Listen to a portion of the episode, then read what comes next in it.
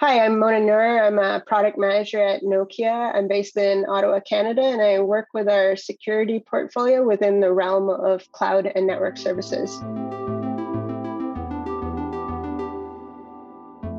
Every evolution since 1G has had better encryption and overall security than the last, and this isn't going to change with 5G.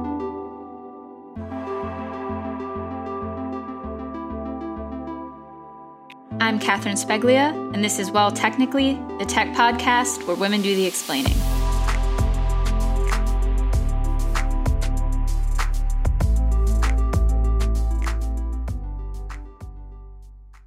Hi, Mona. Thank you so much for being here with me today. Thanks for having me. I'm pretty excited. I'm excited too. And we'll be talking about security, particularly when it comes to IoT and 5G, which I know is a pretty, you know, hot topic these days. Mm-hmm. But before we get into all of that, I have to ask you what is an example of a time in which being a woman has empowered you? First, I want to say I did listen to a few of your podcasts, and I know you asked this question, and I think it's a really great one because it forced me to to think differently um, about my experiences as a woman in, in a traditionally male-dominated industry or space. Um, so, I, so I really like this question. What I did was I went and looked up the definition of empowerment, and it is the process of becoming more confident and stronger, especially when it comes to controlling your life and owning your rights. So, having said that, professionally, I feel like I've been really lucky because I have a solid group of female friends that uh, at work, and we encourage and push each other in the workplace, and and that's really great. Also, in terms of leadership, I again, I'd say I've been really lucky there. Prior to Nokia, I worked for a company led by um, a female CEO, who's actually now our uh, leader in cloud and network services at Nokia, Mary O'Neill, and she's starting an initiative for women in security. On top of that, we have a really large group at Nokia. It's, it's global. It's called Strong Her, and essentially their mandate is to empower women inside and inside of Nokia. And I've volunteered with them on a number of occasions. They they put out a lot of workshops for um, school age girls to encourage them in STEM, and to really try and promote it as a valid and exciting career option for them. So I, I feel really grateful because in the workplace and professionally, um, all of these things have really helped my sense of empowerment as as a woman in this space. But as an example from my personal life, um, so I used to be a competitive Muay Thai athlete, so that's Thai kickboxing, and this is like a very very heavily male dominated area but it's also a space where you you really need to be confident and own yourself. Um, because if you're going to step into the ring, you need to do things like train and spar with predominantly male partners. Um, and in my case, they were often much bigger people. Um, but what I learned is that confidence comes from the act of doing and from consistent practice. So I did the things that I was afraid of, like showing up to those more intense sparring sessions, and I did them until they didn't scare me anymore, and my confidence grew until I got to that point, um, I started using this concept of 20 seconds of confidence or 20 seconds of courage. And essentially, you just find 20 seconds um, to, to be able to have that courage to walk into a room um, for sparring or for something that you're afraid of. And then, you know, over time, that led me into the confidence to step into a ring in front of a crowd of spectators. And and in my life, there have been few things as empowering as that the, the great thing about all of that is that it's it's universal it's a universal concept. So i can carry that mindset of that 20 seconds of courage or practicing the things that i'm afraid of into my professional career. So it's not unlike walking into a room for the first time of men in suits you know? And i think in a, in a sort of similar way a lot of us have had to fight for our proverbial spot on the team and once you do it a few times and you get that practice you become empowered to do more as a woman than maybe um, stereotypes or society would would otherwise suggest. That's very cool. I like that concept of 20 seconds of courage. I have only done Thai kickboxing twice, but I did normal kickboxing for like a year and a half. That is hard work. Yeah, it's a great workout. That's actually why I started it, and then I, and, and then I got into sparring and, and fighting. Yeah, it's super fun. I really encourage anyone, particularly women, to give it a shot. Um, yeah. Also, thank you for providing some insight into what Nokia is doing around female empowerment. That, that's very cool, and it's always exciting to hear what different companies are doing to advance women in tech. Yeah, it's it's really great because like um, a lot of those girls, uh, and I know it sounds a little like stereotypical, but a lot of them are surprised that this is something that they can do, you know, or mm-hmm. they still think that it's it's not for girls kind of thing. Yeah, I started coding just for fun. I was shocked by how fun it was and that I was able to do it and how creative it was because all throughout college, you know, I was an English major. All throughout college, I thought coding was like something I could never do. Like I was incapable. Yeah. So I was really mad. I was like really mad at the system. I was like, how dare you convince me I could never do this thing? I could be making so much money. Um, yeah, so I, I know what you mean. Okay, so let's um, get into what you're really here to talk about, which is security. What sort of updates need to be made to security protocols in a 5G world?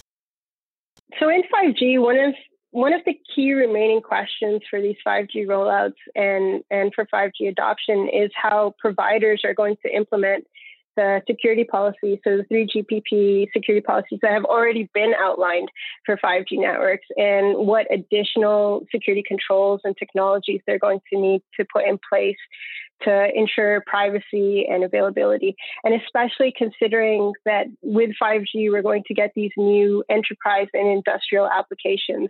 Um, basically, the exposure of these new connected industrial devices and, and connected critical services, so like your smart cities, connected road infrastructure, smart vehicles, all of these are going to significantly increase the entry points for threat actors.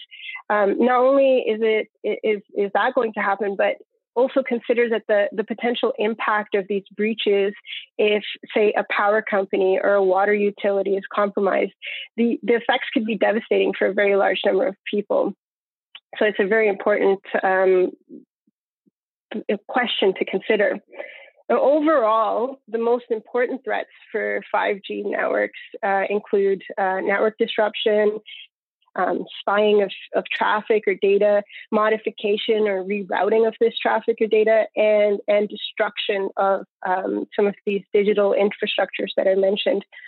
Now, every evolution since 1G has had better encryption and overall security than the last.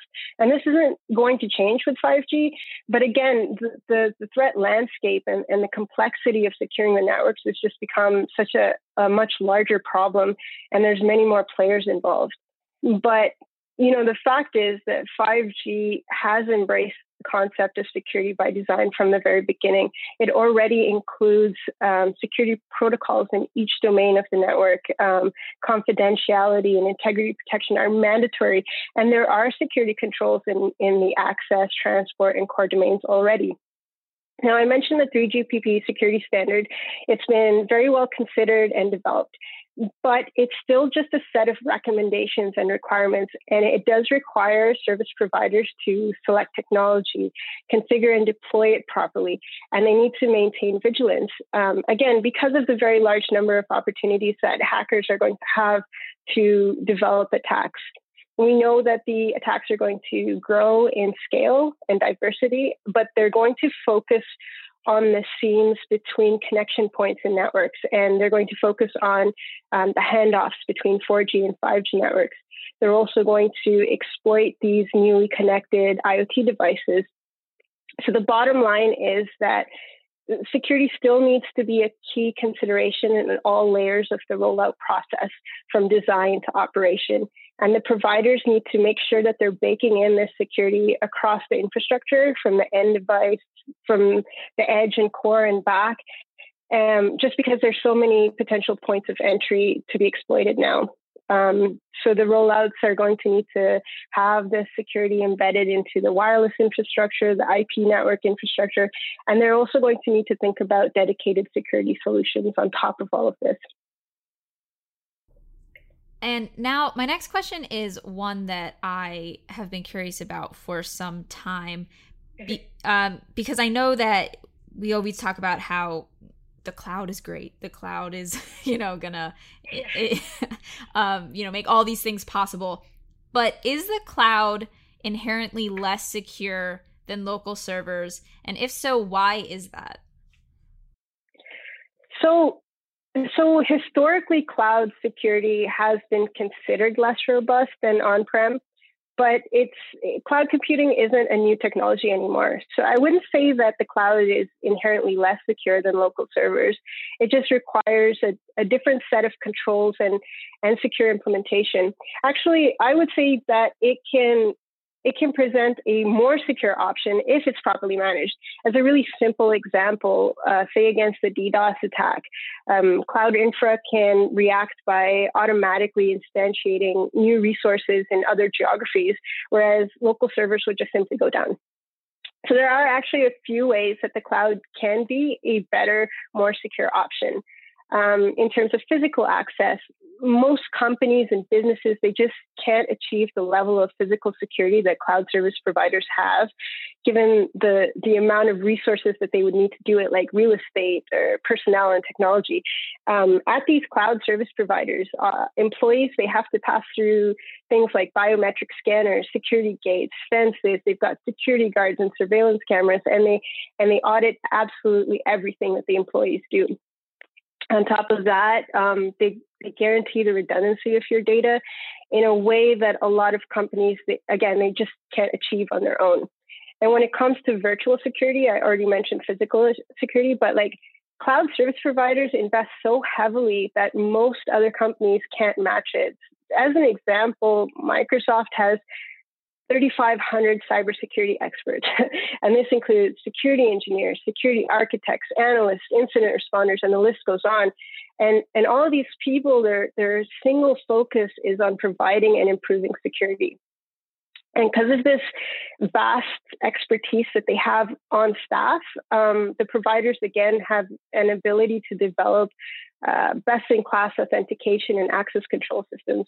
To, to mimic that, it would take such a large team of developers and engineers um, to replicate something like that in an on prem system.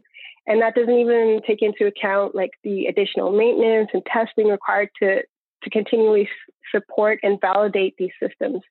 The same goes for patch management and vulnerability management um, cloud providers invest a massive amount of personnel and resources into this. Now, having said all this, these are the reasons why the cloud can be more secure than local servers, but it's still a shared responsibilities. So the companies that leverage these services, they they still need to own and implement proper security on their end. Um, just as an example, last year, actually it was my last year before you know COVID shut everything down. I uh, I listened to a talk at RSA uh, given by Azure and AWS, and it was about the top ten cloud cyber kill chains. And I would say that almost all of all of the vulnerabilities in that list were introduced because of improper configuration on the user end. So again, it's it's a shared responsibility. The cloud can actually be much more secure as long as all parties uh, ensure that security, basically. So moving from more enterprise industrial talk of IoT. Mm-hmm. In a video posted by Nokia, you mentioned that most home IoT devices like dishwashers and thermostats have very limited security measures why weren't they made more secure to begin with and like what can be done to improve their security so the so the answer to this boils down to the fact that most of these devices have very limited processing power and the companies that produce them have no real imperative or driver to use a portion of that processing power or, or their time actually for security. There, there aren't any enforced standards, and the IoT ecosystem, especially for consumer devices, is just so vast that I don't think we will ever get those kinds of standards, or it will take a very, very long time to, to reach that point. But if we take a look at the ways that most of these devices have vulnerabilities, we can also see how maybe manufacturers could improve the security or consumers can protect themselves. So, number one is that weak or guessable, hard coded passwords, um, they're, they're the bane of IoT security. In fact, a lot of attacks on the infrastructure just wouldn't be possible if not for this simple fact. So when, when you think about brute forcing a device, it becomes a trivial matter when most of them still have default usernames and passwords. Another thing is that um, insecure services are a big issue. So things like network services such as Telnet uh, still represent a huge security issue, and most manufacturers don't address this, and it continues to present a problem for these IoT devices. On top of that, you've got, again, an insecure ecosystem of interfaces. So we're talking about the web, the backend APIs, the mobile interfaces, a lot of these sometimes just aren't secured and they let attackers gain access. Um, as an example, a car manufacturer had to pull their mobile application for controlling their electronic vehicles because it was found that the APIs that they used were so insecure that hackers could easily gain access uh, and control the vehicle. Uh, moving on, um, we've got things like lack of encryption or access control to sensitive data, and that's either on the device itself or when it's transferring data. Again, that's a serious security risk that a lot of companies just don't um, address. A lot, um, I mentioned this in, in terms of passwords earlier, but a lot of IoT devices ship with insecure default settings, and um, either because the consumers don't know how or they don't have access to, they remain unchanged after they've been set up in the home. And then finally, um, again, this comes down to physical hardening. Uh, this is another issue affecting a lot of IoT devices. So if the devices allow it, either through some sort of physical interface or an open port, attackers could potentially um, insert code. They could rewrite the firmware on these devices. But um, having said all that, the, the number one biggest predictor of whether an IoT device is going to be compromised is whether or not it's exposed to the internet. Um, so, what consumers can do to protect their devices is essentially protect their home network. And for most people, that means securing the router that they have from their ISP. So, things like updating their default passwords, using secure Wi Fi passwords, and making sure to change them regularly, and keeping the router firmware up to date will all help. And then, on top of that, disabling things that they don't need like remote access or WPS, um, those will all help to secure their home network and and keep hackers uh, uh, from gaining access to their IoT devices. And then another way to look at it, though, is um, mentioning ISPs, they could take ownership uh, of securing their users, which actually makes sense because really no ISP wants vulnerable devices in its network, right? So, um, simple things that they could do is install software on their routers before it's shipped out, and, and this software would provide an additional layer of IoT specific security. And so that could go um, some way in, in protecting the consumers as well. So, are you like always nagging your friends and family about their like internet habits? No, I try, I try to I try to not uh, not too much, but I will point it out if I notice something. That's that's fair. My partner, he is not in security. He just takes security very seriously and he's always giving me a hard time about it, which I totally understand. Except that anytime I need like his password for anything, it's like a 30 minute process for him to like figure out his password because he has like such a complicated password system for everything. That's good. He's very no, secure. Yes. yes, he's doing a great job. It is inconvenient for me. My last question is what is Nokia doing to help its customers prepare for some of these security changes? Nokia takes security obviously very seriously. Um, we design for security from the ground up with all our products and, and everything that we do. We follow a, a, really comprehensive approach, and it starts from the hardware supporting the cloud infrastructure um, towards the hardening of the nodes with encryption, access control. Um, we take network security into consideration, so zoning, segmentation, firewalling, etc. Um, we consider secure management of the VNFs and CNFs and, and through certificate management, privilege access management, malware protection, the list goes on. And of course, we have our own, um, which I work on, security products um, that play in the security automation and response space.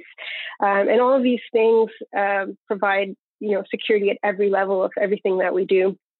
We've also got Bell Labs, um, which is uh, a lot of very intelligent PhDs that provide consulting both internally to the, business units within Nokia and to our customers. And, and they help everybody properly prepare and design for secure network deployments. Um, Nokia, we actively work with our customers to provide these consulting services as well as putting together blueprints for them for secure 5G network deployments and of course, uh, again, the area that I work in, which is um, digital trust, where all we do is focus on security solutions and use cases, and uh, we make sure to design them for for multi-vendor 5G network deployments because this is the the reality of what's out there, right? So um, we want to work with our customers where they're at and help them secure their networks. Okay, very cool. Well, Mona, thank you so much for taking the time to speak with me. No, thank you for having me. It was great.